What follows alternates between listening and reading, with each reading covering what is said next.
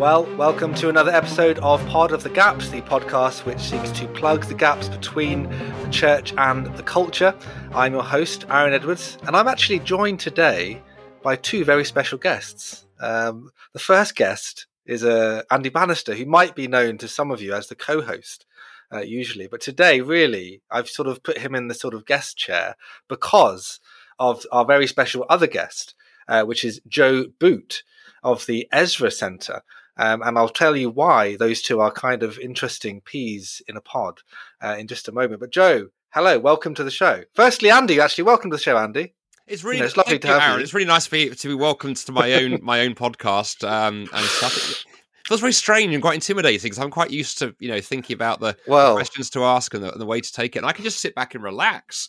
And you can chill out. If anything goes wrong, if you don't like where the conversation goes over the next hour, I am not responsible. It is purely it's, Aaron. It's usually my fault anyway if a conversation That's goes true. wrong. I would say that is so. True. Yeah, but then we also have Joe. So welcome, Joe. Thank you, Aaron and Andy. It's uh, great to see you both, and uh, a privilege to be on your auspicious uh, show. Thank you for for, for inviting me. What a can word. we use like that, that, as yeah? Can we use that as social media? Auspicious is our your kind of blurb for our for our podcast by Joe Boot. Excellent. Well, I was also thinking, by the way, uh, I like that word because you know we as listeners of the show will know we we homeschool our kids and. A couple of hours ago, I was helping with spelling, and uh, my 11 year old now is onto the more complicated words. So I think auspicious is going to go on the list, actually. and when she complains, I'll go, can blame Joe Boot. Every 11 year old ought to be able to spell auspicious. I, well, I think Joe Boot gets blamed for a lot of stuff, doesn't he? So he that's you know. Um, so I, I think um, one of the reasons why we, we, we great, it's great to have Joe on, but, but why it's kind of interesting to pair you guys together. I almost thought this could be a whole episode, but we're going to kind of combine this into an Uber episode if we can. Um, is that you're both you both have interesting apologetic stories. You're both basically full time apologists. You lead your own apologetic center ministries. Solas, the Center for Public Christianity, and the Ezra Center for is it contemporary Christianity? Is that right, Joe? Well, in North America, it's the Ezra Institute for Contemporary Christianity. In, in England, it's the Ezra yes. Center for Christian Thought. Hmm. Ezra Center for Christian Thought. So there are clearly slight differences, but there's parallels. Mm-hmm. You're you've run in very similar circles uh, over the years, but you also have, I would say, quite different approaches to apologetics. Even when you when you when you let say let, lay aside certain elements, there's going to be different styles that you you take, which I think will be kind of an interesting conversation to explore those different methods, those different approaches, and then we'll get on later on in the conversation onto uh, one of Joe's books uh, that came out um, last year, Ruler of Kings. So we'll discuss that a bit later on and, and talk about mission and kingdom. But the first thing that our listeners who know anything about your histories will be dying to know is what isn't it interesting that Joe Boot used to be the Canadian director of Ravi Zacharias Ministries International, uh, was International Ministries, and then he was succeeded with a little gap in between by Andy Bannister as the Canadian director of Ravi Zacharias International Ministries. So, you know, almost the floor is open. Would you like to share any of your reflections from that? I know that some would say this is an older conversation, but it is an interesting way. There's been, you know, there's been maybe at least a, a couple of years now of uh, of sort of clear air, um, maybe not so clear air, um, after people have reflected on that whole scenario of the fall of Ravi Zacharias and, and all that, the kind of shockwaves it sent through mission and apologetics ministries per se, lots of sort of self flagellation, self reflection. Um, what did you guys you know, notice? What, what are your kind of recollections? Maybe we'll start with you, Joe, as you sort of hmm. preceded Andy before it all went wrong. Clearly, when Andy took over, I don't know. I see what you did there. Yeah. well, first I would say, look, you know, I didn't sell Andy a pass there. Um, you know, I, I, I, I, can assure you that we had no idea uh, what was uh, what was under the surface. In some respects, this is a um, an interesting conversation for me because when I left the United Kingdom um, over 20 years ago now, 21 years ago for Canada. I spent two years in England working for what's called the Zacharias Trust. It was the U- European, the UK office of Ravi Zacharias International Ministries. And I was asked to go to Canada by the organization to establish RZIM Canada. That that was my um, remit uh, and uh, charge. So after a mm. time of prayer and consideration, uh, that's what my wife and I did. But because uh, my parents were already over the other side of the world as missionaries in Pakistan, and this was a uh, would be going to a place where we had no family or connections, and it would be you know more seas between the rest of our family. It was a challenging move, um, but we we believed God was calling us to do it. Uh, he and he was, and and we went, and um, I spent five years uh, setting up, really establishing um, Ravi Zacharias International Ministries in Canada. I left in 2008 and I'd arrived in Canada in 2003. I actually committed to three years um, uh, originally, uh, stayed as the director for five, uh, and in 2008 stepped out. So that is 15, getting on for 16 years ago. So with this sort of stuff breaking in 2020, was it 2020 when this all started? This stuff all started yeah. coming out. Yeah, I think it was about then. There was quite a long distance um, uh, hmm. between mm. myself and the organization, and um, that did mean that uh, you know for for us I, I, in Canada primarily I was I, I was no long my name was no longer primarily associated with RZIM. It was associated with the Ezra Institute and the hmm. Westminster mm. Chapel in Toronto. And so, um, probably not unlike Andy, you know, the the sort of the muck that went flying in various directions uh, from that tragic um, outcome, really, for the organization, mm. didn't really come near my tent um, because it was um, it was it was it was so far gone. Um, and obviously, I'd be interested in in hearing you know mm. Andy's reflections on that whole period uh, too, because I'm sure that he observed um, many of the same things that I did, and that's kind of what I meant when I said, you know, I didn't, I didn't sell him a pass. I, I don't remember us having lengthy conversations um, at all about the organization when he arrived, and there was a gap between us. Mm. And um, you know, to be candid, Aaron, um, I was pretty much blacklisted anyway. I think there was a sort mm. of uh, an unspoken or an un- certainly an unwritten embargo on me. If mm. you left the organization, mm. it was pretty much, um, you know, you'd there been be something wrong with you. You, would betrayed the firm. You know, you you yeah. you would betrayed the the family firm, um, and so you know, I was told by some on the inside that yeah, there'd been conversations that you know don't invite Joe to. Um, mm. speak mm. at uh, RZIM events or or mm. programs or whatever, um, and, uh, you know, sadly for me, that was true even of my European colleagues who I'd worked with for many, many years. I, I barely heard from any of them. Um, wow. Uh, uh, and I hadn't left under any kind of cloud. I mean, you know, I, dare I say, I hadn't embezzled any funds from the ministry or anything like that. I just said to uh, to to Well, there was that, that, body under the floorboards we found shortly after I started. Yeah. Oh, I could have sworn you wouldn't find that, Andy. The, the uh, money was just resting in your account. To use a Father Ted reference. Yeah. oh, I'd hoped you wouldn't find that. Um, but um, the um, the the the the transition for, for us was was about the fact that uh, I had when I arrived in Canada, I had an eighteen month old child, one. Uh, five years later, I had three children under the age of six, and I was traveling 120 days a year for the ministry. And uh, we did not want to continue that kind of existence. Hmm. Um, that was the first reason. The second reason was we were feeling a, an increasing burden and calling to Canada, and I was spending so much of my time outside of Canada. I was beginning to wonder why exactly I was in Canada um, if I was spending so much of it out of the country. Um, and uh, so we were feeling a calling really to the church, and that's what led to uh, my planting Westminster Chapel in Toronto in, in 2008 and then setting up the Ezra Institute in 2009.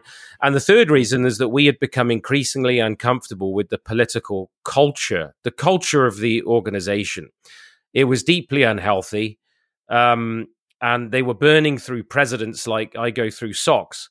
Um, and uh, when the last one uh, left, his name was Rob Schwartzwalder, and I'd been quite close to him uh, it really was the straw that broke the camel's back for me. Um, mm. and uh, you know, we were seeing things in the organization, just uh, things that didn't sit well with us. You know, no, nothing, anything like that emerged. Uh, if there was no, no even suspicion of that. Um, but um, there was an increasingly toxic, we felt, political culture in the organization. The family firm is not an exaggeration in terms of our experience, at least, of what it was like. Constructive input was seen as disloyalty. Um, there was a sort of surreptitious attempt to retool my diary to the Far East. Uh. And then everything was being increasingly centralized too, so that things, sort of freedoms we had in Canada, uh, were being sort of curtailed.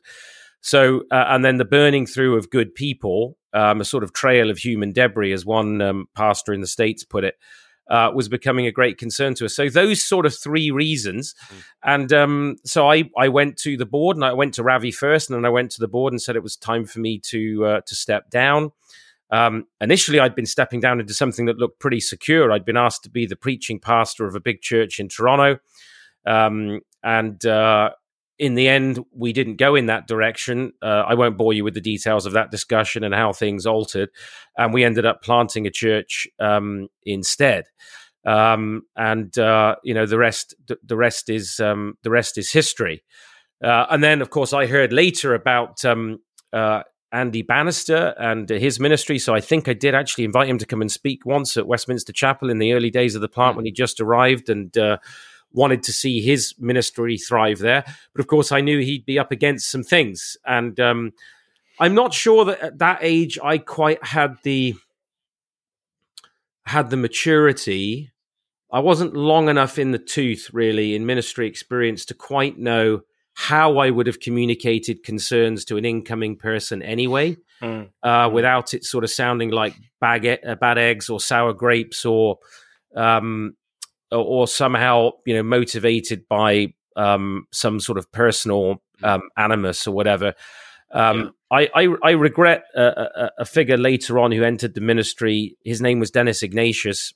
He, he a very experienced man from um, mm. the Far East lasted less than six months in the organization, ended up on my mm. doorstep um, in mm. East Toronto in tears um, on a visit to Toronto, uh, wanting to meet with me and asking me why I hadn't told him um, mm. the nature and character of the organization. And uh, I and, and, I'd been a pastor for a little while then, and I felt pretty bad about it. But I sort of had to confess my own limitations. And you know, in your early thirties, you know, I wasn't a fifty a fifty year old man uh, you know, like I am now, or almost 50, hmm. um, with um, 30 years of ministry experience behind me. I, you know, I, I you know, been a vocational apologist primarily. And um, so handling some of those conversations would have been a bit, a bit of a challenge at that uh, at that age mm. for me. I'm not trying to use it as an excuse, but I, I, didn't go around after leaving with a sort of warning tag for anybody. I just, you know, mm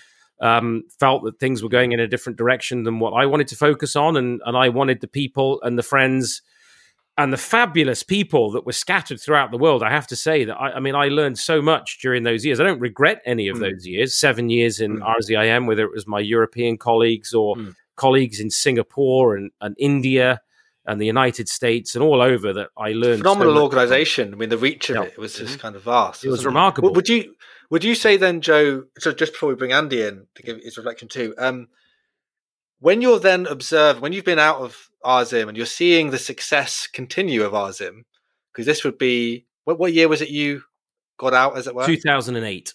2008. So after 2008, there's still quite a lot of sort of currency in Arzim. It's like the premier apologetics ministry in, evangelicalism in the world. Um, it's kind of where every apolo- aspiring apologist would be learning from that. They're influencing all of the student ministry uh, across the UK and presumably a vast tranche of the US as well.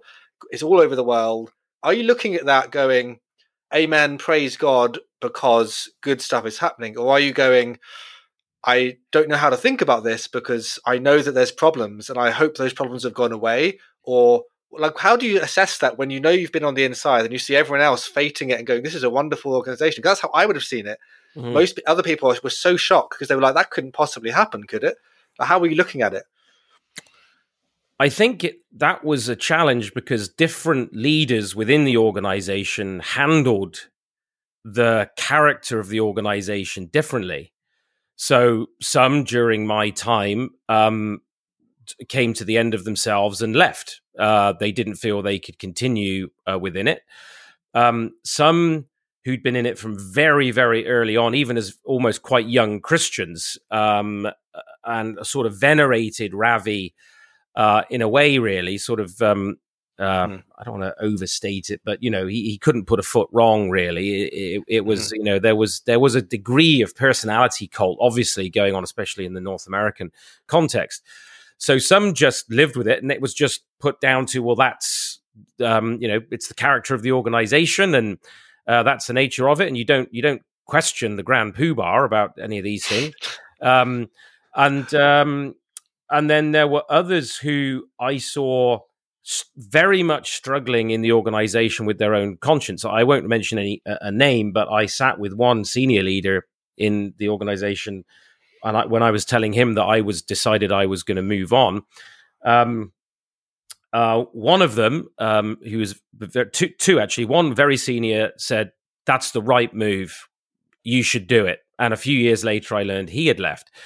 Um, another one sat with a glass of wine and asked me whether he'd sold his soul. Um, he was deeply depressed, uh, and um, he was in a position to know a great deal more about the internal workings than I was because I was the Canadian director. But um, you know, even even there, even if you're senior, it's not like you're in Atlanta in the US every week in on all of these um, you know highly hi- highly placed uh, meetings. So mm-hmm. um, you know it. Pe- different leaders handled it differently, and I suppose I just thought, well, I'm I can't handle it in the way that these people are. Um, and so I have to handle it in the own, in the, in the way that I think the way God is leading and and and calling us.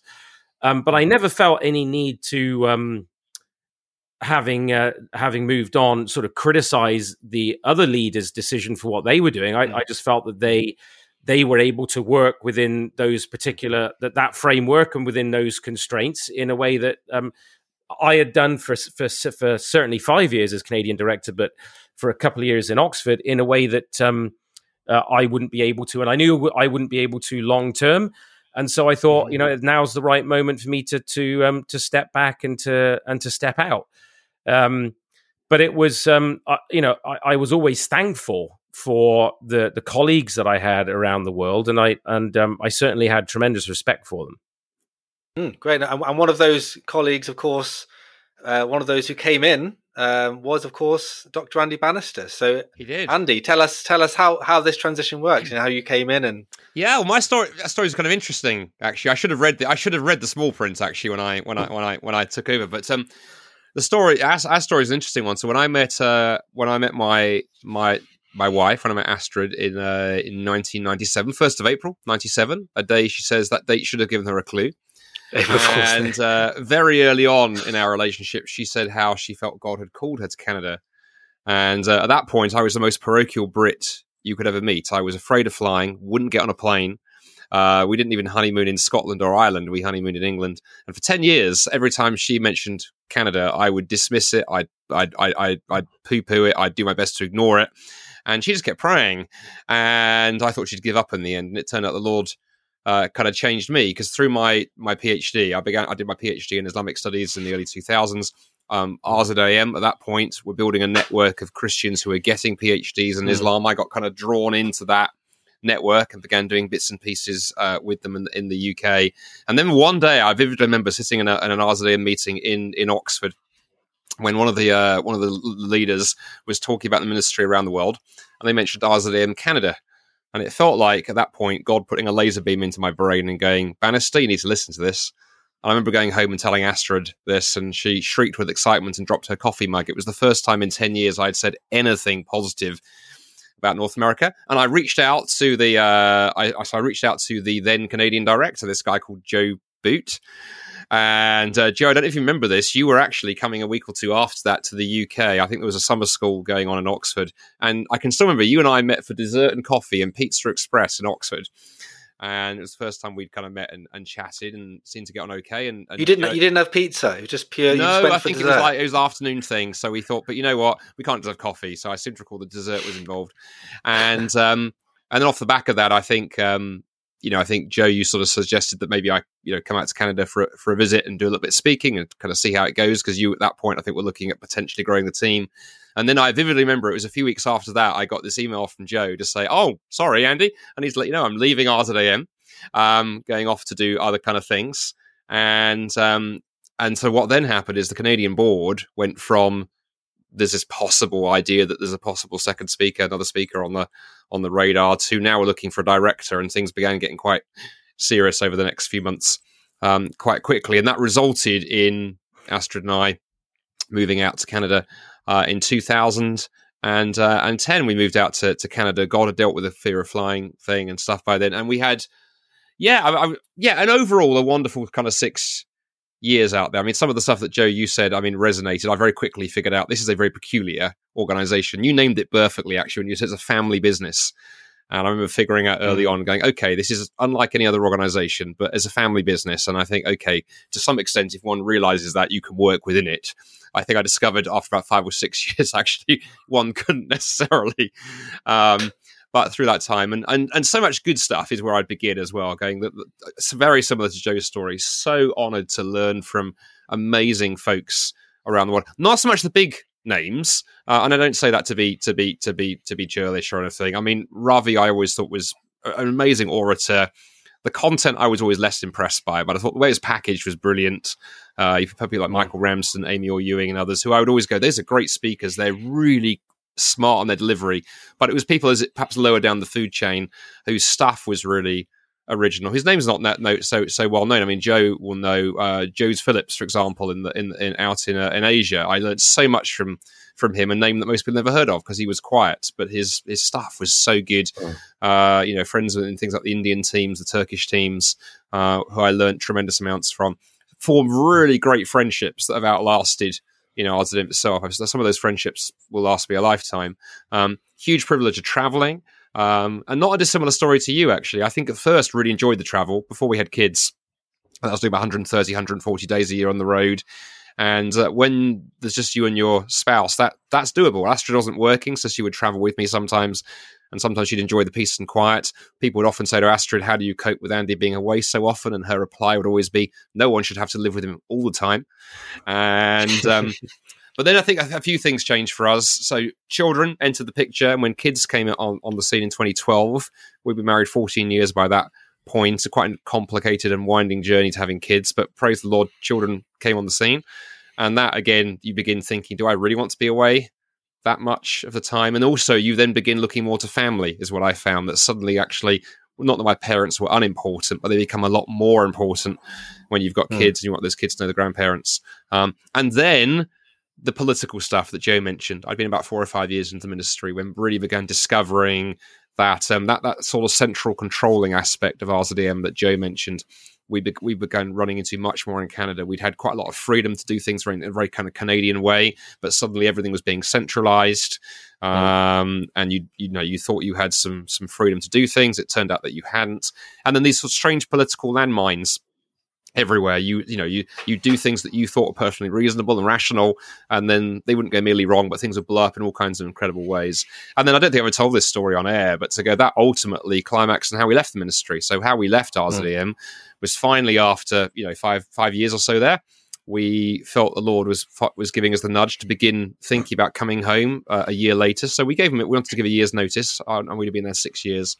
So, like Joe, I, I, I, I told first of all, I told I told Michael Ramsden actually, who was the international mm. director of ministry at that point, and Michael was really positive. He was like, "Well, why don't you come back to come back to the UK? You can come and join the team at OCCA. We'd love to have you." And I said, "Oh, that's brilliant. What do I do now? Who do I tell?" He said, "Well, next you need to tell Ravi, and then you need to tell the chair of your board." And so I told Ravi um, when he was next through Toronto, and again, Ravi really positive. He was like, "Well, it's you know, great that you're not leaving us, but you'll just be relocating." And then it all went wrong when I told, I be careful not to name names, but I told the board in Canada, and all hell broke loose. And I was told the response mm. I got from one senior board member there was, "Oh, this is out. This is wonderful." So the UK, are, you know, who've got lots of apologists, are stealing our only apologist. And they then decided, a, a, couple of board members in particular, decided to make life as difficult as possible and cause mm. such a ruckus that the UK board then began going, "Well, Bannis, what's going on with Andy? Is he, is he troubled? Is he difficult? Is there is mm. he is he got baggage? All those kind of things that you ran into, Joe, on exit." Mm. And suddenly, every door that looked like it should swing open naturally to Oxford began closing. And then, mm. amazingly, around that time, uh, the guy who created, who set Solas up, David Robertson, uh, reached out to me out of the blue and uh, we were chatting, and he he heard I was coming back to the UK, and he was like, "Well, Andy, why don't you come? If you come to the UK, why don't you come to Scotland and run Solas?" I was like, "No, no, I'm going to go to Oxford." He went, "You don't, you don't go to Oxford. It's boring. You don't want to go there. Come to Scotland. It's exciting." And I remember saying to him, "No, no, David, that's never going to happen." And uh, lo and behold, it turned out he was right, and I was I was wrong because the whole RZIM thing blew up in a great political mess, and mm. Solas, which we thought was just you know never never likely never going to be on the cards, actually turned out to be exactly what God had for mm. us. And actually, I was going to say now I'm so grateful to the Lord for a number of things. Firstly, like you, Joe, you, Joe when you said all the all the mess that bounced came nowhere near us. That's not the way we should think about things, or I don't, I don't think about things because there were so many people hurt in what happened with RZIM. But we're still grateful we were four years clear when the whole thing exploded. But also, I think for me, it had taken me four or five years to figure out that my passion is the you describe your passion being Canada. Mine wasn't geography, but is the local church. And I thought RZIM had become so big and so professional that it got totally detached from the local church. You've mm. got on these big, expensive mm. events where people would come along and go, wow, but then it didn't engage on the ground. And one of the things I love about Solas is everything we do um, is driven through and with local churches. We don't put on our own events. We come alongside others, and we go to tiny little places as well as the towns and the cities.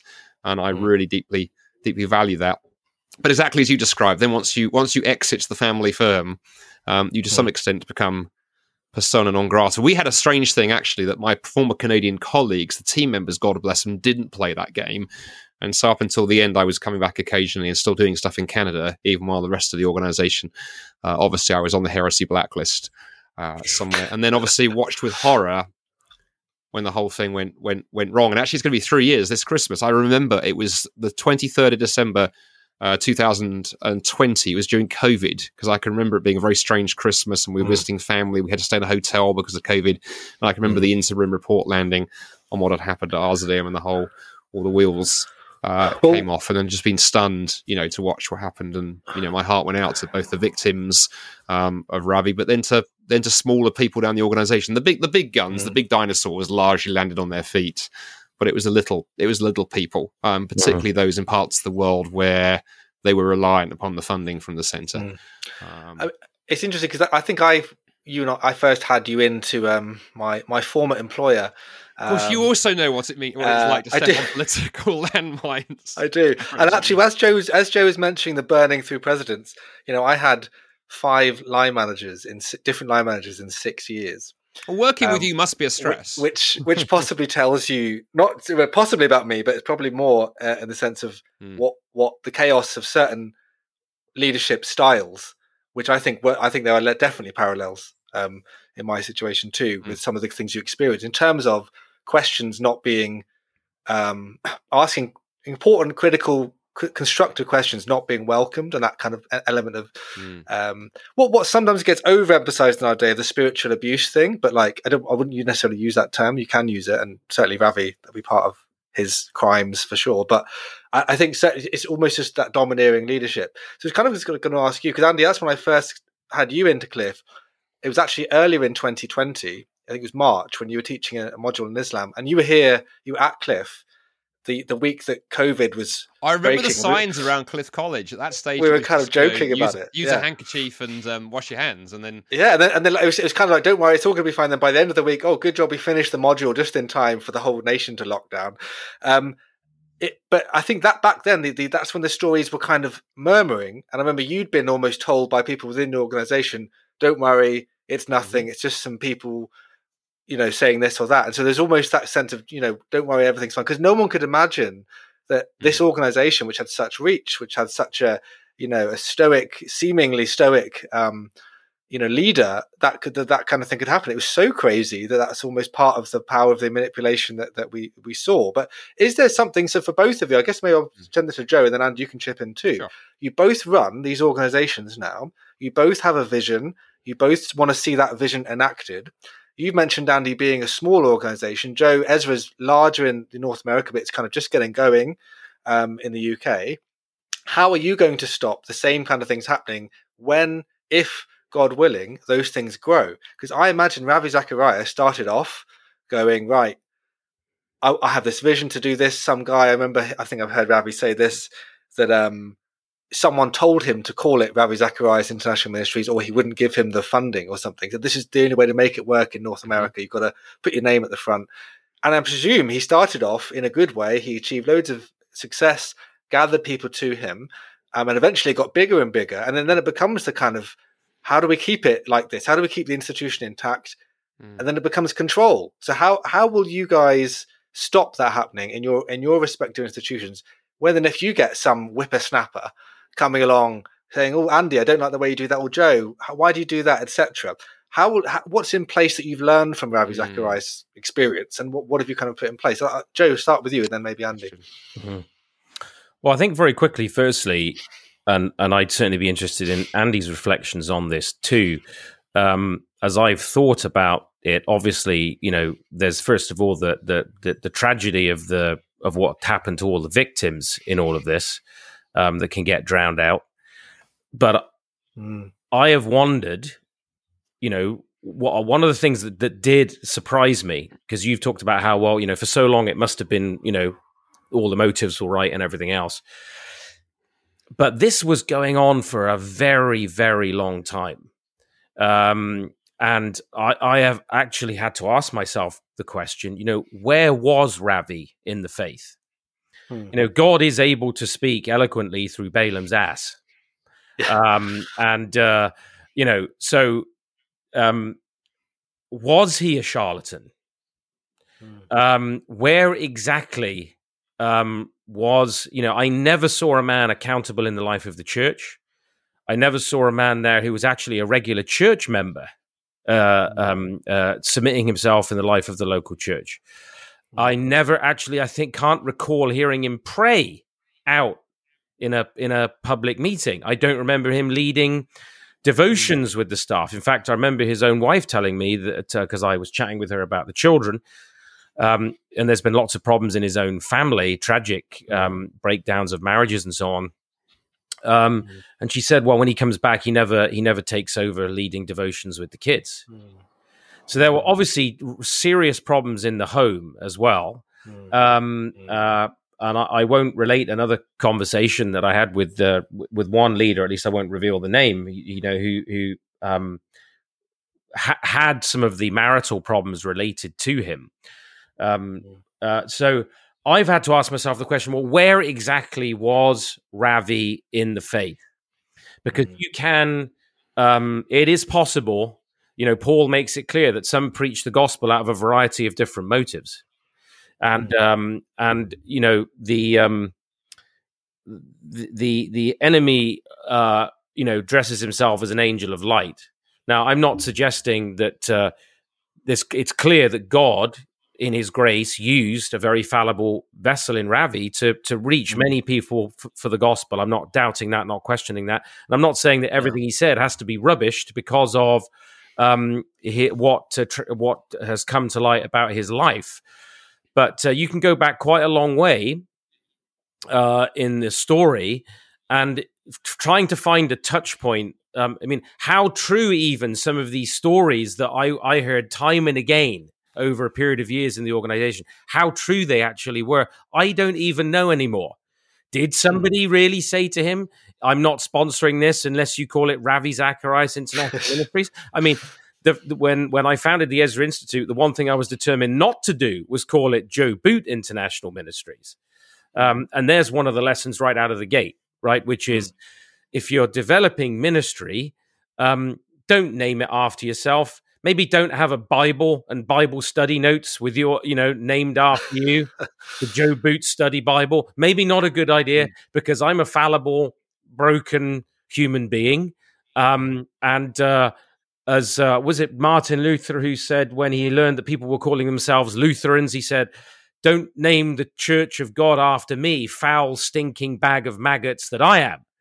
Hmm. Um, hmm. so you know we have to be careful not to too closely tie the ministry of the gospel to our own name. Um, mm. in the sense that we sort of just building a platform. I, I, wanted the Ezra Institute, the Ezra Center, to be something that would platform other speakers, other leaders in due course. One of the battles I remember in RZIM going on the whole time I was there was successive presidents trying just to get the mission statement of the organization changed. Because throughout my tenure, even though there were offices in my time in about 10 countries, the mission statement of the organization was to further the teaching and preaching ministry of Ravi Zacharias. and there was a total resistance to changing it. Um, uh, and this was years in multiple offices around the world. So there, there was a lesson. Second lesson I've already alluded to. You have to be rooted in the life of the local church. I think Andy made a very, mm. very good point there. Um, when we stepped out of RZIM, what we wanted to do was see a church founded in Toronto and to build a team, a ministry team, uh, uh, mm. establish a, a, board of elders. Um, very quickly, I had a, uh, an associate pastor, uh, David, Dr. David Robinson, who's now the lead pastor, senior pastor of Westminster Chapel um, in Toronto. Um, the church is critically and vitally important. And I didn't want to go into my uh, future uh, ministry as somebody seen as some sort of armchair expert who flies around the world speaking at events, but has never mm. actually cut it on the face in the like, life of the local church. Mm.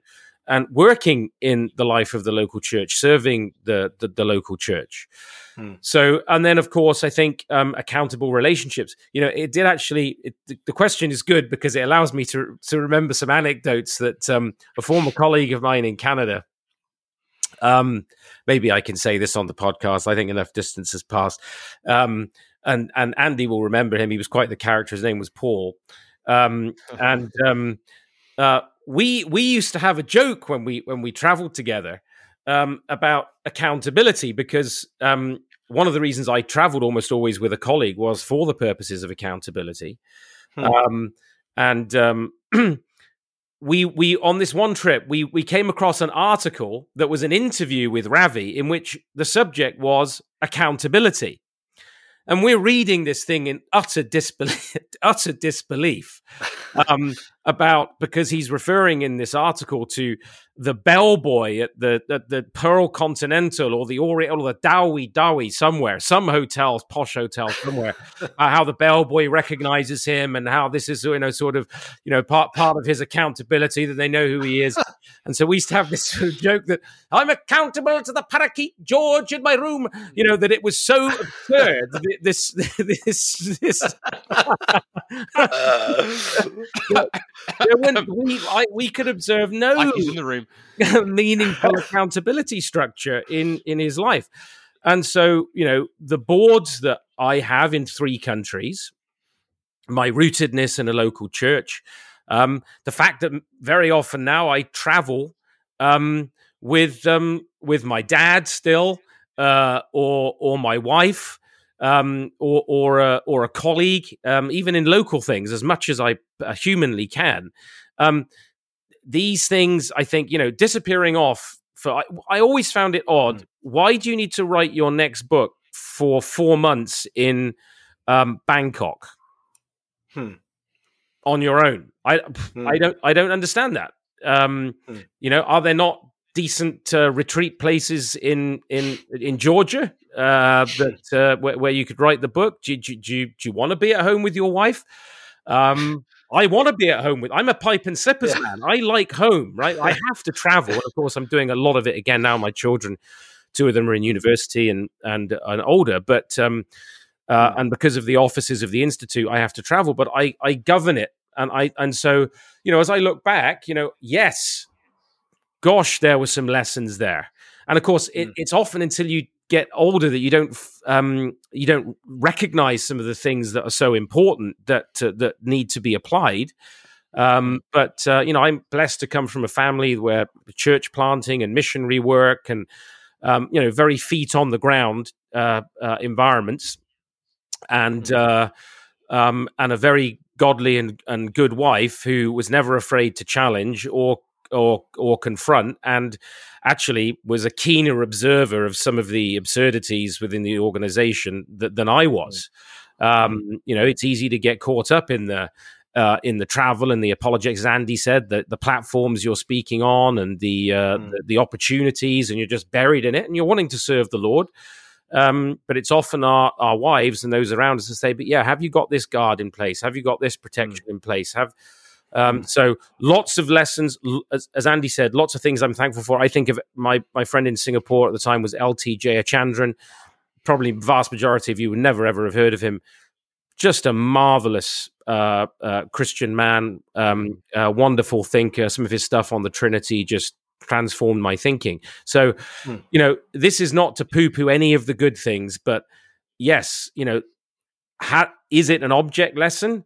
Um, in my own life, yeah, I, I reflect on it often. And I ask myself, you know, by biblical standards, if you can carry on a double life for 10, 15, 20 years, mm. where are you in the faith? Mm. I'd certainly mm. be value Andy's reflections on that. Yeah. No, it's really helpful, Joe. And, and just uh, just to kind of set up Andy for your um just to set you up, Andy. Thanks. We um, do this most episodes. That's true. Um, and by the way, listeners, Andy has restrained himself by not making any puns related to Joe Boot's name, which I just think is kind of sanctification um, in action. So if anyone's worried about Andy's character, you can see that it's clearly in action. Anyway, but I was going to reflecting on what Joe what Joe's just saying. Um, so firstly, by the way, Andy has told me before, and I'm sure you can elaborate on this. You've got a great schedule uh, a, way of your wife coming into your scheduling. You have a kind of regular schedule meeting where she's involved with your kind of PA to work out the schedule. Oh no, you have to say yes or no to this one. You sort of work that out together, which is kind of an interesting way. I was also just to reflect on anything Joe said, mm. by all means, and leading into specifically things like I think you've both mentioned before the issues of largesse within Ravi Zacharias International Ministries. And like uh, the question, you know, saying of when, when hopefully God when you grow, and there will be more money. How do you guard against mm. the way that money can change an organization? Because that's literally how that's what's happened to Methodism, for example. It's what happened, I think, Cliff mm-hmm. College. Money becomes right. We're worried about losing the money, so therefore our repute within a certain, you know, purview, a certain Overton window you can't say this or do this anymore. You can't work with those people anymore. You can't platform this person anymore because we're going to lose the money. We're going to lose our funders. And I think you know you've both told stories of going around. You have to kind of you have to sort of um, wine and dine the donors who are giving epic amounts of money. And that was one of the things that RZIM was sort of famous for. And they often charge an epic amount for some of the events. I was an undergraduate student thinking, oh, this is great. I'm really interested in apologetics look at this Oxford week of apologetics. I'd love to. How much does it cost? One thousand five hundred pounds. Thank you very much. And that was the budget uh, rate, my friend. yeah, yeah, that's a student rate. And I just said, sorry, like how am I supposed to find that? Anyway, so any reflections on that and how you would want to build the kind of virtue into your organization that isn't going to go that down that route. Yeah, yeah, it just it's it's it's it's interesting, isn't it? I mean, to, to begin where Joe to go left with that question. Do you know that's a question I've asked a lot? You know about about Ravi and his own faith. I mean, obviously, we don't know. Uh, you know, no. to, to get the benefit of that, we we we don't know. It's possible for people to go spectacularly wrong um, in lots of ways. The, the, the challenge with Ravi, of course, is because he died and then never had the chance to process it. Because I know at the time you know, people who are a bit more sympathetic mm. pointed to, you know, King David, you know, in the Old Testament, major, major moral failing, you know, adultery, mm. murder, and everything. But of course, in that case, David lived beyond that, so was able to deal mm. with it, work through it, and we've got his reflections on that. Who knows what would have happened had mm. Ravi not not died? You know, as that stuff came out, would there would would would the reality have come out either that there was nothing there, or there was, and this was just a life gone badly wrong. My, one thing I do find myself looking at, at, Ravi sometimes, Joe, and a lesson for all of us of going, I also generally believe there are always exceptions. Most people don't go spectacularly wrong immediately. So there's a there's a there's a little decision, and then another oh. decision, and another, and another, and another. And that, by the way, I always say to people, that's why I, I always say to younger leaders, that's why accountability is so important. You have to have people around you that if you mess up then you've got people you can go to and go, I've messed up at the point mm. they can come alongside you and go, yep, this is serious, but we can we can work with this because you have repented, because you've been honest, because you've been transparent. If you keep burying and burying and burying, the mistakes pile up and they become then mm. epic. And and obviously mm. in, in Ravi's case that happened. So I I don't know.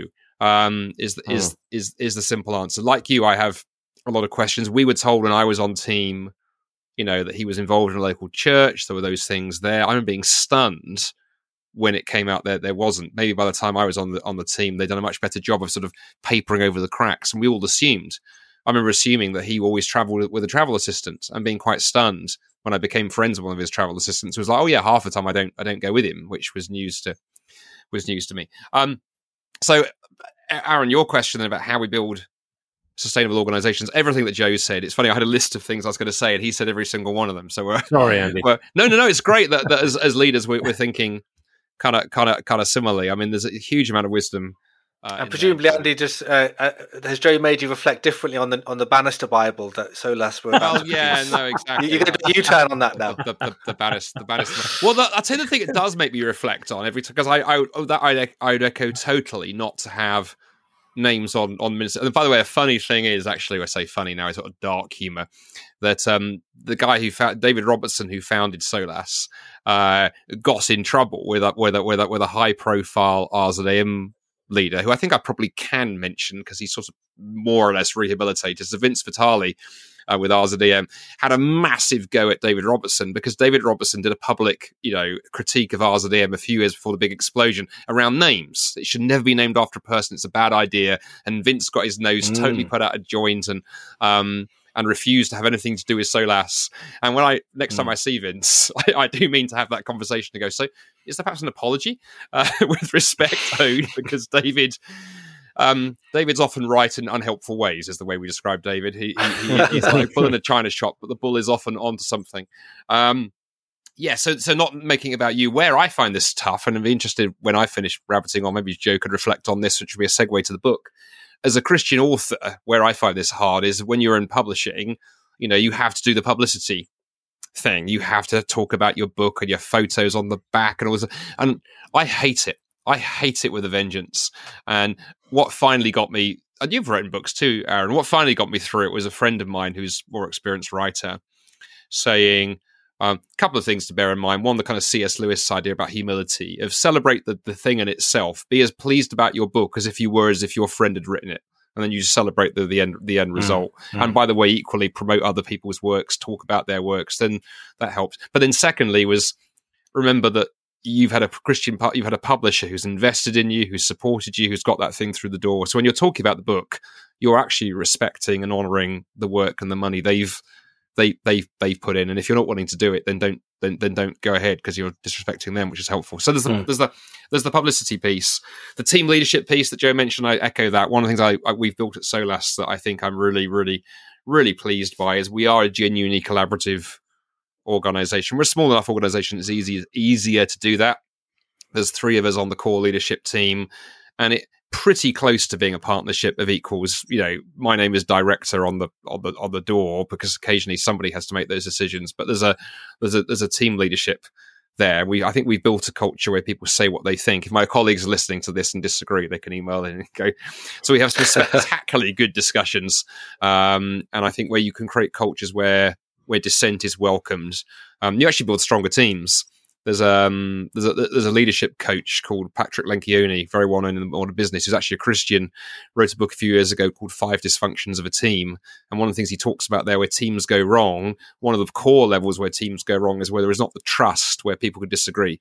And if people can respect one another and trust one another to go, no, I disagree, I've got a different idea, you build strong organizations. The accountability, Joe's mentioned I, I, think too as well. But um, your your uh, piece, Aaron, about money is interesting. You know, you are mm. right. I, you know, during my time at RZIM Canada, I think my favourite years were the early years when money was a bit tighter because you had to innovate more and you didn't take so many things for granted.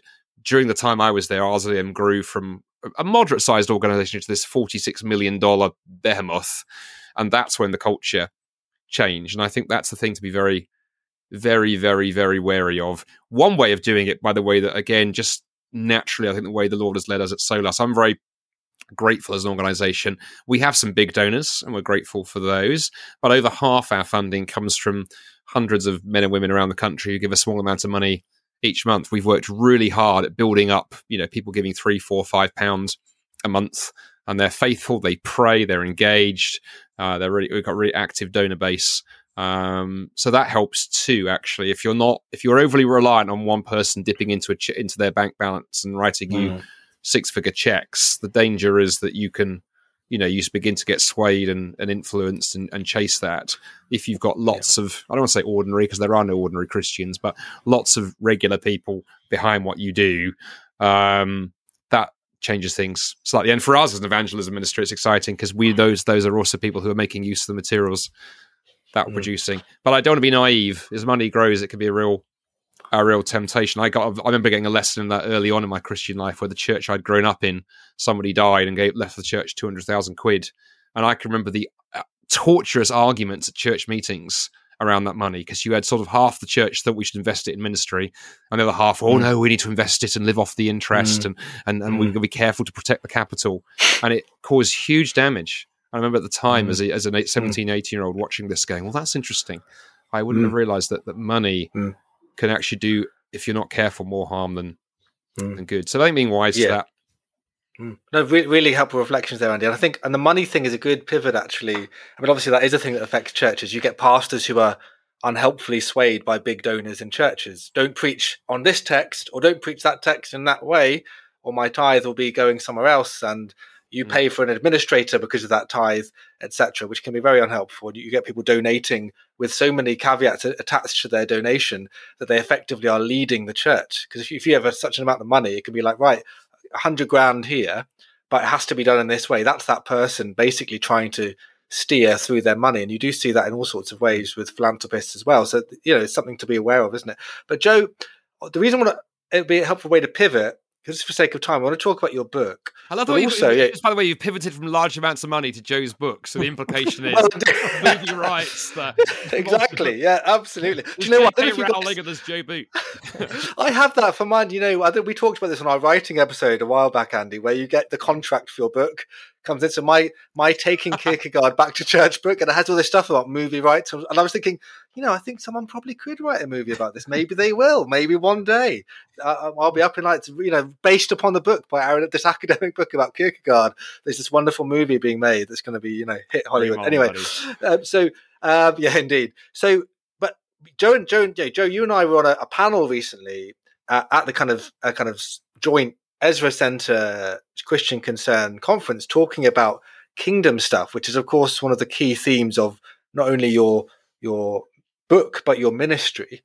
Um, and I remember you saying one of the things we we have to recover, and indeed that was one of the other talks um, uh, by Graham Leach at the conference, was on economics and mm-hmm. the fact that though, as we right we rightly say, there's all these problems with that we've you've observed with RZIM and how money became unhelpfully influential. Um, we also need to recover a kind of Christian view of money being not a scary thing, something mm. that we need to care about making money. And it's not bad to pay your pastor properly. It's mm. not bad to even enjoy money as a blessing mm. without it somehow becoming a love for it, which undoes stuff. So, why don't you maybe that as a pivot to talk into the wider issues of what are we missing when we don't think about something like economics? What uh, we don't think about you know wider issues of, of what, what it means to live out the kingdom of God in in the world as the church. When we sort of privatize our faith, so Christianity just becomes about me and my faith in the Lord and building the local church, as great and important as that is. But whatever goes on in the world of politics and economics, just that that's not us. That's dirty stuff that we leave to the world. Any mm. kind of reflections on that as, as, as, a kind of segue into your book, mm. really? Well, certainly, one of the things that uh, uh, Christians are often not very good at is um, understanding the implications of what Jesus said when he said, You can't serve God and money. Um, mm. You know, scripture doesn't say that money is the root of all evil, it says it's a root of all kinds of evil. Um, mm. And the problem is not the tool of money. I mean, some of the greatest servants of the Lord were some of the richest men. I mean, look at the wealth of Job or of Abraham. Some of mm. God's choicest servants were people with great wealth. Um, but it seems they'd learned how to um, use it to, to, to govern it in terms of a particular goal and purpose. I think it might have been um, D.L. Moody who, who said, "God will give you millions if you don't let it stick." Um, and uh, and I think that um, sometimes even within organizations, you know, the the the one challenge, as you pointed out, is you know, can a can a donor end up controlling the entire organization? There's a risk, right? Uh, hmm. the other is that donations become so easy and the money is so easy, as Andy says, that actually there's just incredible presumption there. And um, people lose interest in what there are so many donors that people lose interest in, in the opinion of any donor. uh, hmm. or, or, or, the view of people investing in in the work. So there's sort of a there's a ditch on both sides of the road there. Um, hmm. But I think recognizing that you know God gives talents, um, and He expects us not to bury them in the ground and merely manage the uh, the the investment income, um, but to, uh, to to invest it in the kingdom and to be faithful with with what uh, with what God has given. Um, before commenting specifically on the book, I mean, um, one of the things that that I did to try and you know guard against some of these temptations was the, um, the way we structured things was that all the the rights to my books are owned by the Ezra Institute. Hmm. Uh, so I can promote uh, the books and uh, without any sense of oh wow this is going to line my pockets because I've sold you know X number of books this month. I can promote them because it just builds the the uh, the, the the, the capacity of the ministry to do hopefully a better job. Um, the uh, you know we've structured it so that I'm I'm on a salary, and that salary is not affected by the honoraria, the the big mm-hmm. US honorarias that may come in, or or, or book mm-hmm. sales, um, whether they're good or bad. Um, and, mm-hmm. and and there's a there's a benefit to that too. But we do need um, people who are committed to the kingdom of God and who have a kingdom vision for the use of wealth. And we need mm. wealth creators, we need wealth generators. Don't forget, when we look back sometimes romantically at, at the past and we look at some of the great names of the past, um, George Muller and Charles Spurgeon mm. and some of these greats, um, mm. these, these men were well funded. Um, mm. and and mm. they were well funded by wealthy people. Um, you look at the Clap- Clapham sect. You, you cannot you cannot go almost anywhere in the United Kingdom without finding an organisation or an mm. institution where those in the evangelical world, where those mm. people's hands aren't on it somewhere. Um, yeah. uh, even networks of churches like the Countess of Huntingdon and uh, yeah. uh, Hannah More, uh, Mrs. Is it Moore? Um, yeah. As work as well. Um, All Nations College in in in my area. The um, the, um, the the Christian Mission to Jews. I mean, the, these things all over the country and these incredible buildings and facilities and organizations. These were funded by great evangelicals committed to the work of God. Even your um, uh, uh, who I, a man who I increasingly appreciate these days, um, your um, sort of uh, sanguine Dane, maybe not so sanguine, the um, melancholy Dane, melancholy yes, Dane, more really, uh, Soren Kierkegaard. You know, uh, he his books didn't sell many copies at all. He was he was you know right. some of the more philosophical stuff, handfuls of handfuls of when mm. he, he footed the bill for the publishing pretty much himself most of the time. Mm. Um, mm. how could he do that? Well, actually, he inherited wealth. Uh, he ended his life penniless, pretty much. But uh, you often find when you look at the stories of these people that they uh, were backed by wealthy people who made their ministries possible. And so I think hmm. just because we've got a bad example of how something went desperately wrong in Ravi hmm. Zacharias International Ministries, we shouldn't therefore assume that any ministry that has uh, solid donors like Solas um, obviously, much more wealthy than Ezra. So, anybody listening, you know, remember the Ezra. Transfer your uh, standing order to the Ezra That's why our, our, our, English office is a wooden hut in my garden, Joe. Yes, that's right. That's right. no, keep supporting Solas, everyone. Um, but um, you know, it's not that our organizations don't need money, and it is an ungodly attitude a highly ungodly attitude to say, well, that Christian minister over that Andy Bannister, the Lord needs to keep him humble. So let's make sure he doesn't earn more than £25,000 a year. And that'll really keep him on the right path. This is non this is pietistic nonsense in my view. You can be just as tempted into to to covetousness um, and and uh, larceny and tempted to misdirect your ministry because you're in poverty as you can face other temptations if the organization is well heeled and you're enjoying plenty. So Paul says, you know, I have known uh, how to be uh, in, in, abundance, you know, and in want. In in in, yeah. in in all these conditions, I can do all things through Christ who strengthens me. So we need a kingdom attitude to wealth because fundamentally, of course, the tithe is God's tax. Uh, the earth is the Lord's and everything in it. Um, the the world, the seas, and all it contains, and He owns the cattle on a thousand hills. So it's all God's resources. And if the church is to grow, and and if um, God's people are to be blessed, and if the kingdom of God is to expand, and organizations like Solas that are involved in that kingdom expansion are to be able to fulfill their mandate, we need wealth generators to give money, um, mm. not not just to line their own pockets or to um, uh, build uh, a better home for themselves and to have all mm. the foreign holidays and the speedboat and the family cottage and all of that, but to also think, how am I going to invest? Not that those things yeah. can't be a blessing too, they are, they're a great blessing. And in my life, I've known wealthy people who have shared those blessings. Why doesn't your family come and use our beautiful place yeah. here for, for a holiday? Wonderful. Thank you, mm. Lord.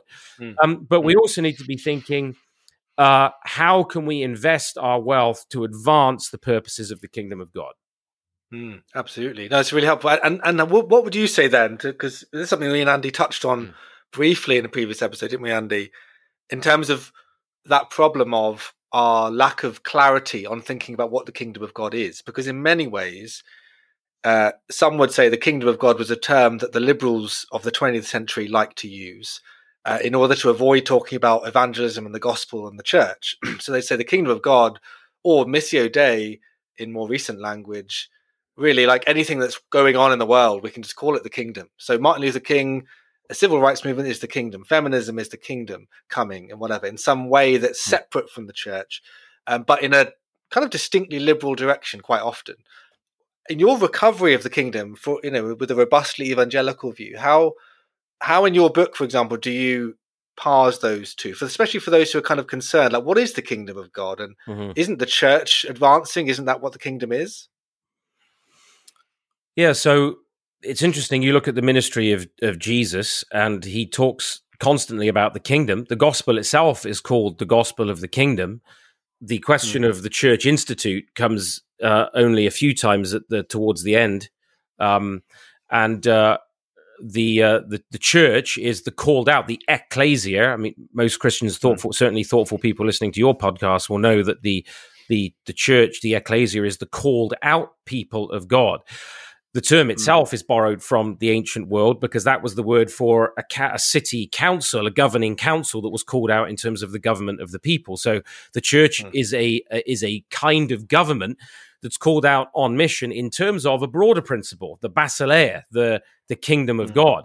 And we know these mm. two are distinct because Jesus, when he's addressing the, the, the the the teachers of the law and the nation of Israel, says the kingdom is taken from you and it's given to a people who will bring forth the fruit its fruits.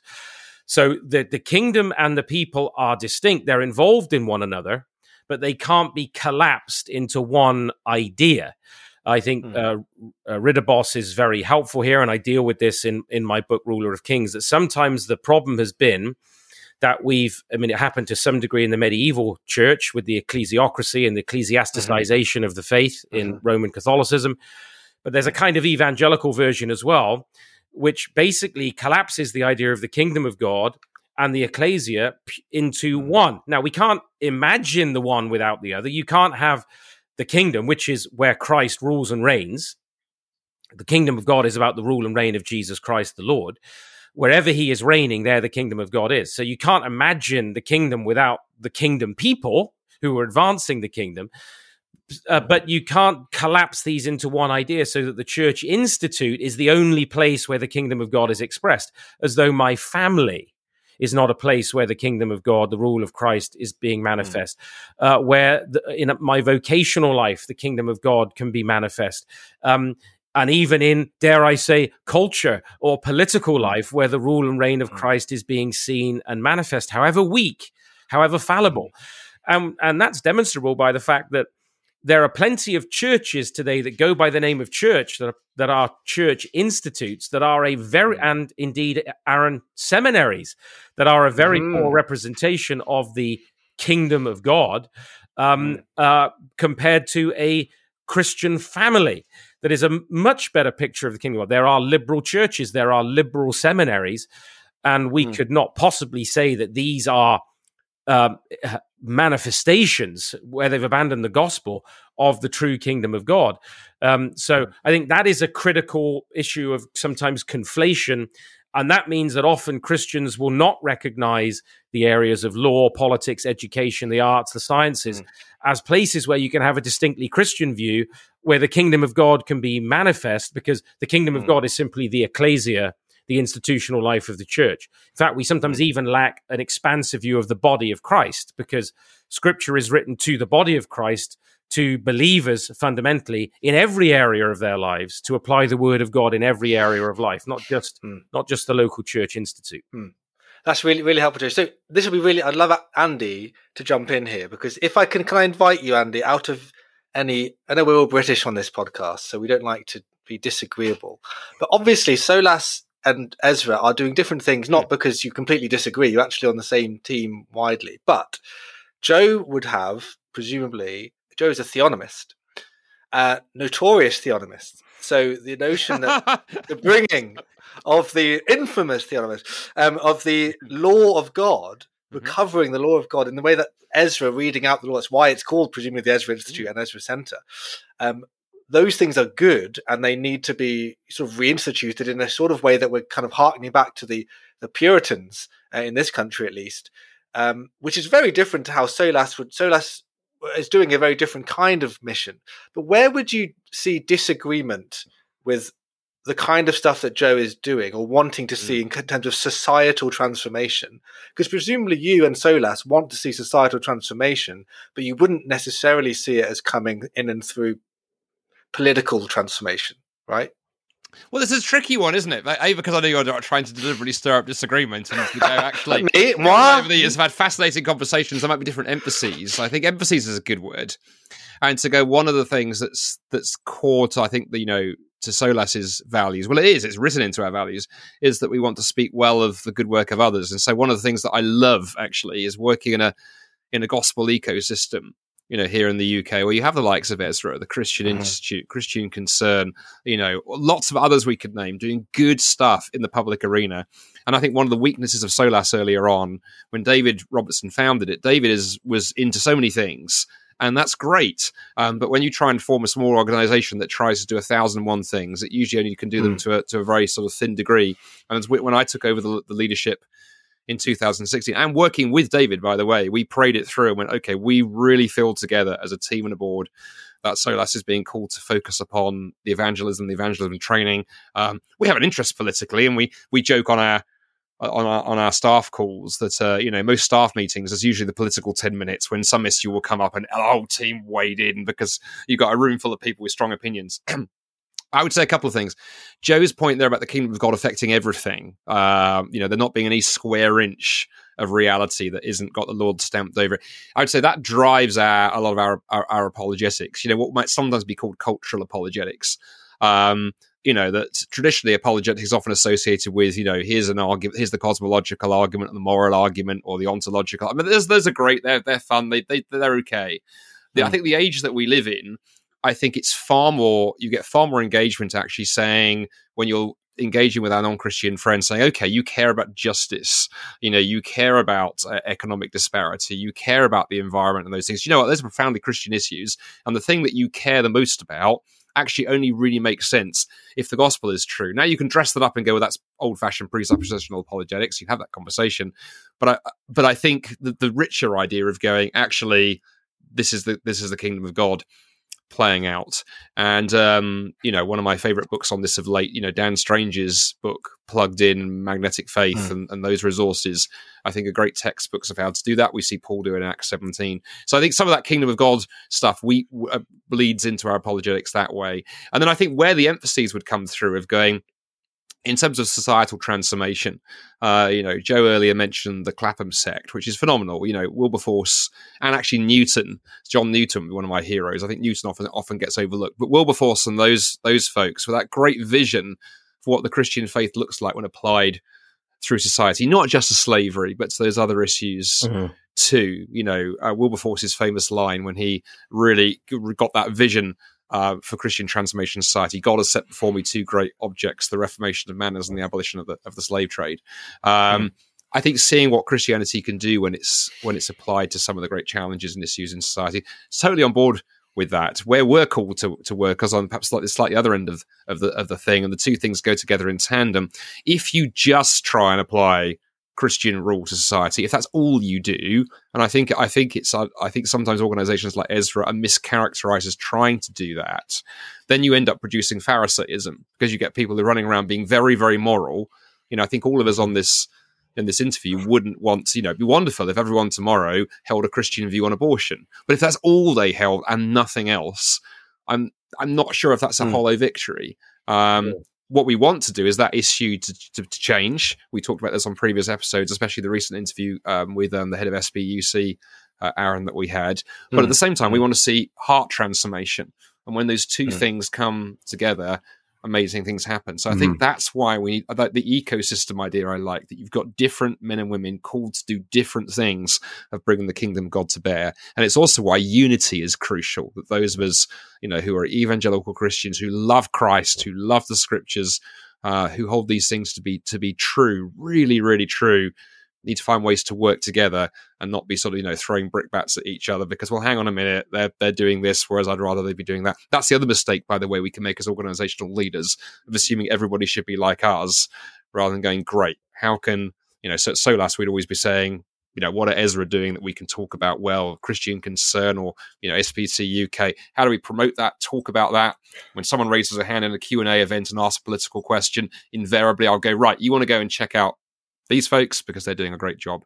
So mm. that's probably not as much disagreement as you wanted. No, look at that, listeners. Aaron. I tried to get, I tried to cause a fight, and and Andy, the good Kalarian. Um, well, uh, I'm, Andy is, yeah, he, I'm, I'm an old guy. Joe referred to not fifty yet, and a lot of us a badge of honor. I'm fifty-one, so I'm I'm old and wizened. the senior so statesman in the room. No, that's really, Andy. Really helpful reflection, actually, because I think this is one of the. There can be strange rivalries between different um, mission organizations. It's one of the sad things, you know, that's always plagued the church in many ways. Is yeah. why there's so many, so much in the New Testament. By the way, yeah, on that very point, very quickly, just to, to link mm, back to where where, sure. where we started with you talking to yeah. Joe and I about about RZIM. One thing, and I, yeah, I'm, interested in Joe's take on this. One thing I think where for me I began to really see the problems about th- three years into working for RZIM. The first really sour taste was when we naively in Canada tried to bring other organizations in. We launched a summer school. Um, we went a low budget summer school because we felt there was a need for that. And we naively thought, oh, let's bring lots of other organizations in, have a really rich palette of speakers, and, you know, getting in trouble because it was, oh, you should be using just internal speakers. Why are you bringing in, mm. you know, so and so from that organization? You know, we've got a team member who could have done that. And we, and and we just ignored it actually just carried on regardless because we we thought working well with others was important but yeah that sort of protectionism I think was part of the rot at RZIM, mm-hmm. actually. Mm. And so I think it's a sign of a healthy organization and a healthy church when mm. you can speak well with others, work well with others. Um, yeah.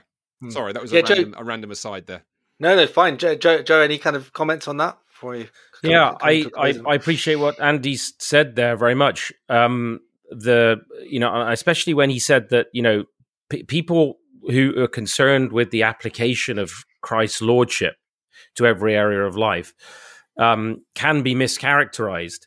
And um, part of that you alluded to, uh, Aaron, with the really missiologically, we call it the great reversal, uh, where you know this legacy of John Newton and William Wilberforce and these others, um, and on the continent people like Abraham Kuyper and so on. But the uh, the legacy where uh, the whole idea of the gospel of the kingdom, Christ's lordship, and its implications in cultural life was sort of co-opted by liberals, a sort of secular post-millennialism uh, sort of set in, which was good way of putting it. You know, decimated by the First World War and then, of course, the Second World War. And no surprise that during that period, you know, eschatologies of defeat and retreat mm. uh, became, mm. you know, very, very popular.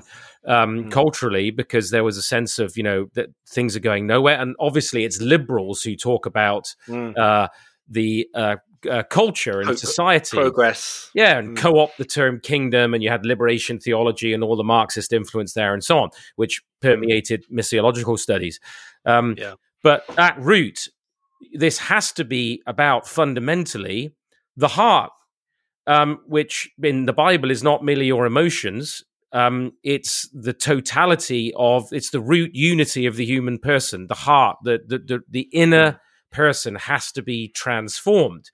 Um, mm. And it's out of that transformation that then every other aspect of our lives are transformed. The way I try and put it to people is look in your village i'm in a i'm in a village in hertfordshire it, in your village if if your neighbors on either side of you got converted what impact would that have let's, let's say the fathers of the homes got converted what impact would that have on their children and if they reached their neighbors who's who reached their neighbors Hmm. uh, and who started living faithfully in their family and then in their vocations. Very soon, you could find on your hands the very problematic concept of a Christian village. Um, and, and then, if it happened in a town, a town and then what does the what does the christian school teacher do what does the christian lawyer do what does the christian magistrate do what does the christian mm. judge do what does the christian politician do or the mm. christian engineer do with their faith now that Christ is Lord of their hearts, He set apart mm. Christ as Lord in your heart. What do they now do um, as they go about their calling? And this was something Kierkegaard talked about a great deal. Was it's not Absolutely. just your personal conversion, then but your it's that choice that existential choice to choose oneself as god has created you uh, and and as God is calling you, how then do I live as a Christian? That's a question that Francis mm-hmm. Schaeffer was asking. Mm-hmm. You know, mm. how then should yeah. we live? And so for yeah. Ezra. I guess we could say we're a bit more Schaefferian. Our emphasis our emphasis lies there, very influenced by um, the, the, the Reformational tradition through Kuyper and Herman Dooyeweerd mm. and others. But it's mm. centered in what Andy is talking about, which is fundamental commitment to the Lord Jesus Christ, transformation of the heart. What does that look like? It's the opposite of top down imposition. When you think about the Kuyperianism, for for example, and the way the Bible thinks about the spheres of family, church, and state, to just give three mm-hmm. examples, mm-hmm. um, those areas are to be submitted and and uh, surrendered to the lordship of Jesus Christ, um, and it, and you can't impose top down.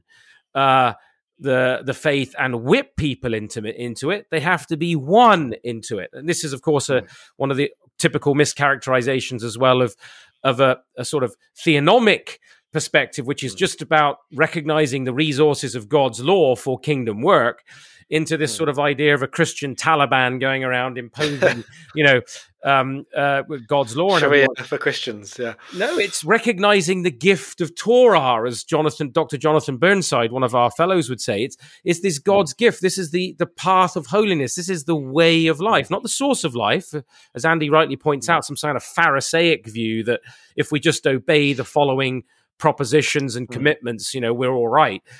It's it's mm. the way of life. This is the way walk ye in it, to quote the mm. the King James. This this being transformed into the image of His Son, and then it's mm. just simply asking the question. You know, we would say that our work as Ezra is about worldview, world and life mm-hmm. view, and the development of a cultural apologetic that applies to every area of life. And as we enter a time, you know, civilizationally, where the battleground is so much in the area of law and education and politics and um, this recovery of a Christian mind, a Christian way of thinking rooted in the lordship of Christ for all of life, I would say becomes part of what I would describe as evangelization. So we need mm. a hmm. focus on evangelism. We always need personal evangelism and giving that defense for anyone who asks the hope that's in us. We also need evangelization, where as yeah. we apply the fullness of the kingdom, we're changing the plausibility structure within the context of our culture. And that changes actually people's receptivity to the gospel. Mm. A simple illustration would be if a culture no longer believes that there are uh, such things as fathers um, mm. and family, um, how do I even begin to grasp the idea that God, the Holy Family, Father, Son, uh, and of course the Holy Spirit, um, and that God is my father if I've got two mums. And there's no such thing mm. as the fundamental mm. distinction mm. between male and female that that somehow mothers and fathers are just interchangeable and actually we should ba- abandon even the use of the word mothers and fathers mary eberstadt in her important study how the west really lost god talks yeah. about the reciprocal relation between we often think of when people stop believing in god uh, um, st- uh, stop believing in god the family collapsed partially true, she says, but it's reciprocal. As the family collapsed, people stopped believing in God.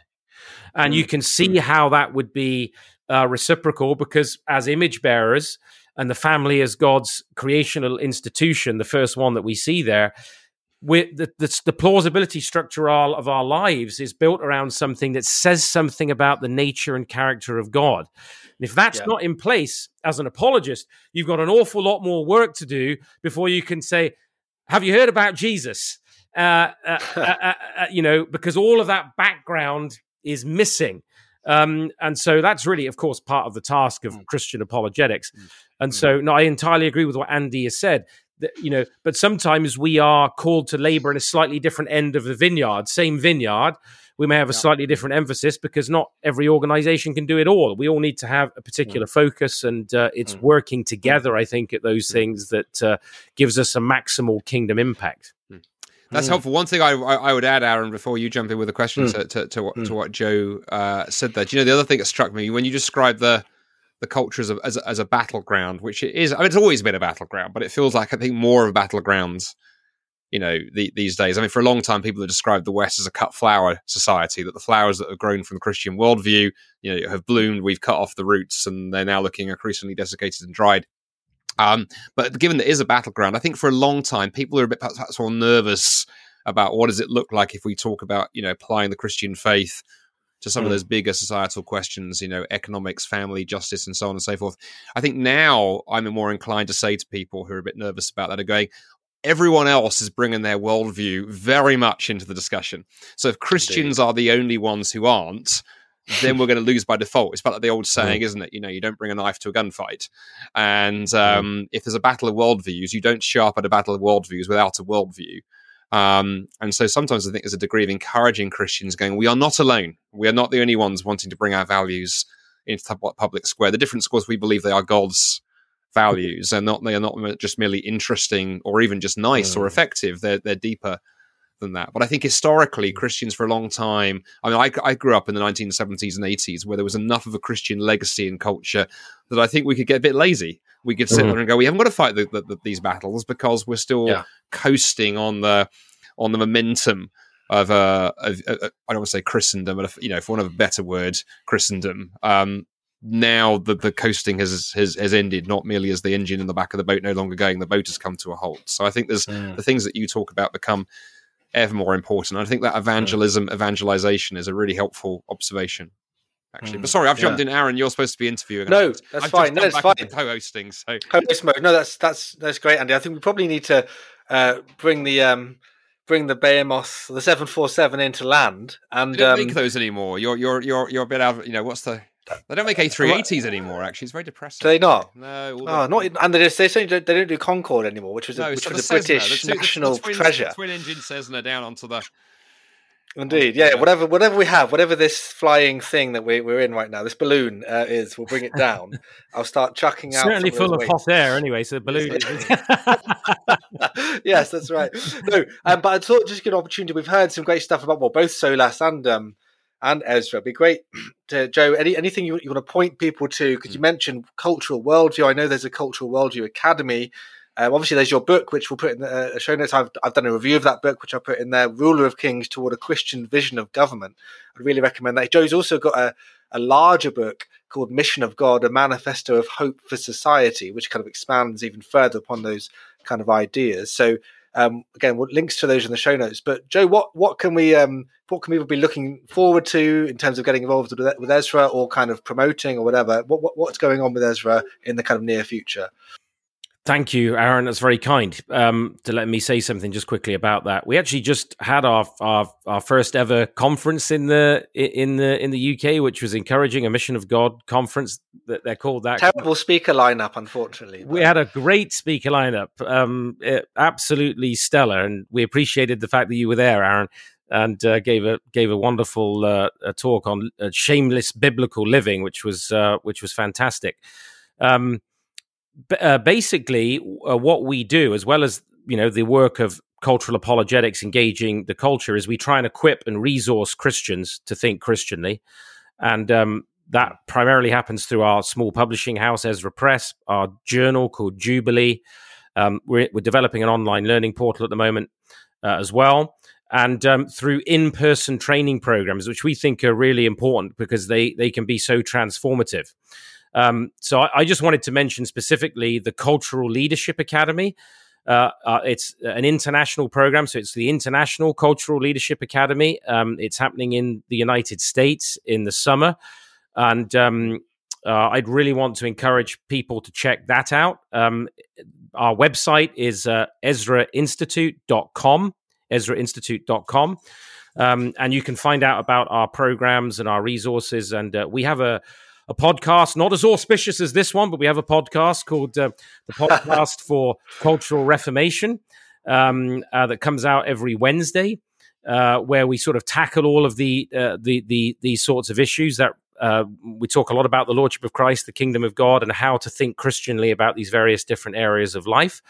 Um, so we'd encourage people to maybe tune into that. But as our, our worldview training program uh, for 19 to 39 year olds, so aimed at the younger generation. If you want to come to that and you need help, then you can approach us for um, bursary support, perhaps, uh, and, and help to to get there. Also, I would say keep your eye on the website because we are hoping, praying, we're working on it right now that we will be launching a Worldview Youth Academy in the UK mm. next summer, which will be aimed at 14 through 18 year olds. Uh, to to to grapple with biblical worldview and a cultural apologetic in terms of this idea of the kingdom of God, the lordship of Jesus Christ, and what that means for all of life. In fact, I hope that uh, the two of you might be interested in in, in helping us along with that uh, as faculty and so on. So I'll, I'll, obviously be in touch with you about that. But um, we're we're hoping to to roll the first one out next year, and because we haven't finalised the week and the uh, uh, and the location yet, I can't give that to you. But if people watch the website EzraInstitute.com, they can learn about that. We're excited about that because we don't think just yet that anybody's quite in that space in in in the UK uh, with that younger generation trying to give that yeah. holistic worldview, um, uh, Lordship of Christ, cultural apologetic. And we think it's urgently needed. And partnering with guys like you will be uh, really important for that. So um, keep an eye out for, for those resources. Thank you for letting me say something about them on on your no uh, on your show. Well, we know you're going to send us a very large honorarium. For your, supposed to go the other way. We're supposed to give you an honorarium, but we're expecting a very low. No, uh, Joe, really, really great to, to hear all of that stuff. And and your listeners, please do check out the Ezra Center. It is doing something very different. There's nothing quite like it. Actually, there's also nothing quite like SOLAS. So both excellent organizations, both excellent directors. Aaron, of diplomat. course, I'm very winsome. See, I'm very winsome when I'm in the host chair. Um, um, and actually, know, I think it's really been this has been a really fascinating conversation just to see the that journey of you both having been under a very different kind of apologetics organization, seeing the way that God has led you both to in different directions. And yeah, as you both say, you're working at in the in the same vineyard at different ends. Um, and you know, it's great to see what God is doing. So I'm excited to be working with both of you in different capacities. And you know, amen. And, and, and please, listeners, do go and check out, go and support them. I would say go and support Pod of the Gaps, send us some money, but actually, you know, go and uh, go and send these guys some money um, and see see your work sown into the kingdom. And um, by all means, you'll be praying and, and, connecting with the work of Ezra and Solas because it's it's really wonderful and such an important time uh, for the church, for the mission of the kingdom. At this time, we need these organisations to be flourishing and to be doing well. So, as my children gradually uh, knock down the door uh, of the room where I'm trying to uh, host a podcast from. But the barricades are coming in. I better bring this into a land. So, um, by all means, yeah, thank you so much. I've been Aaron Edwards. This has been Andy Bannister and Joe Boot. And this has been Pod of the Gaps, of course. And we hope to uh, see you next time. God bless. Bye bye.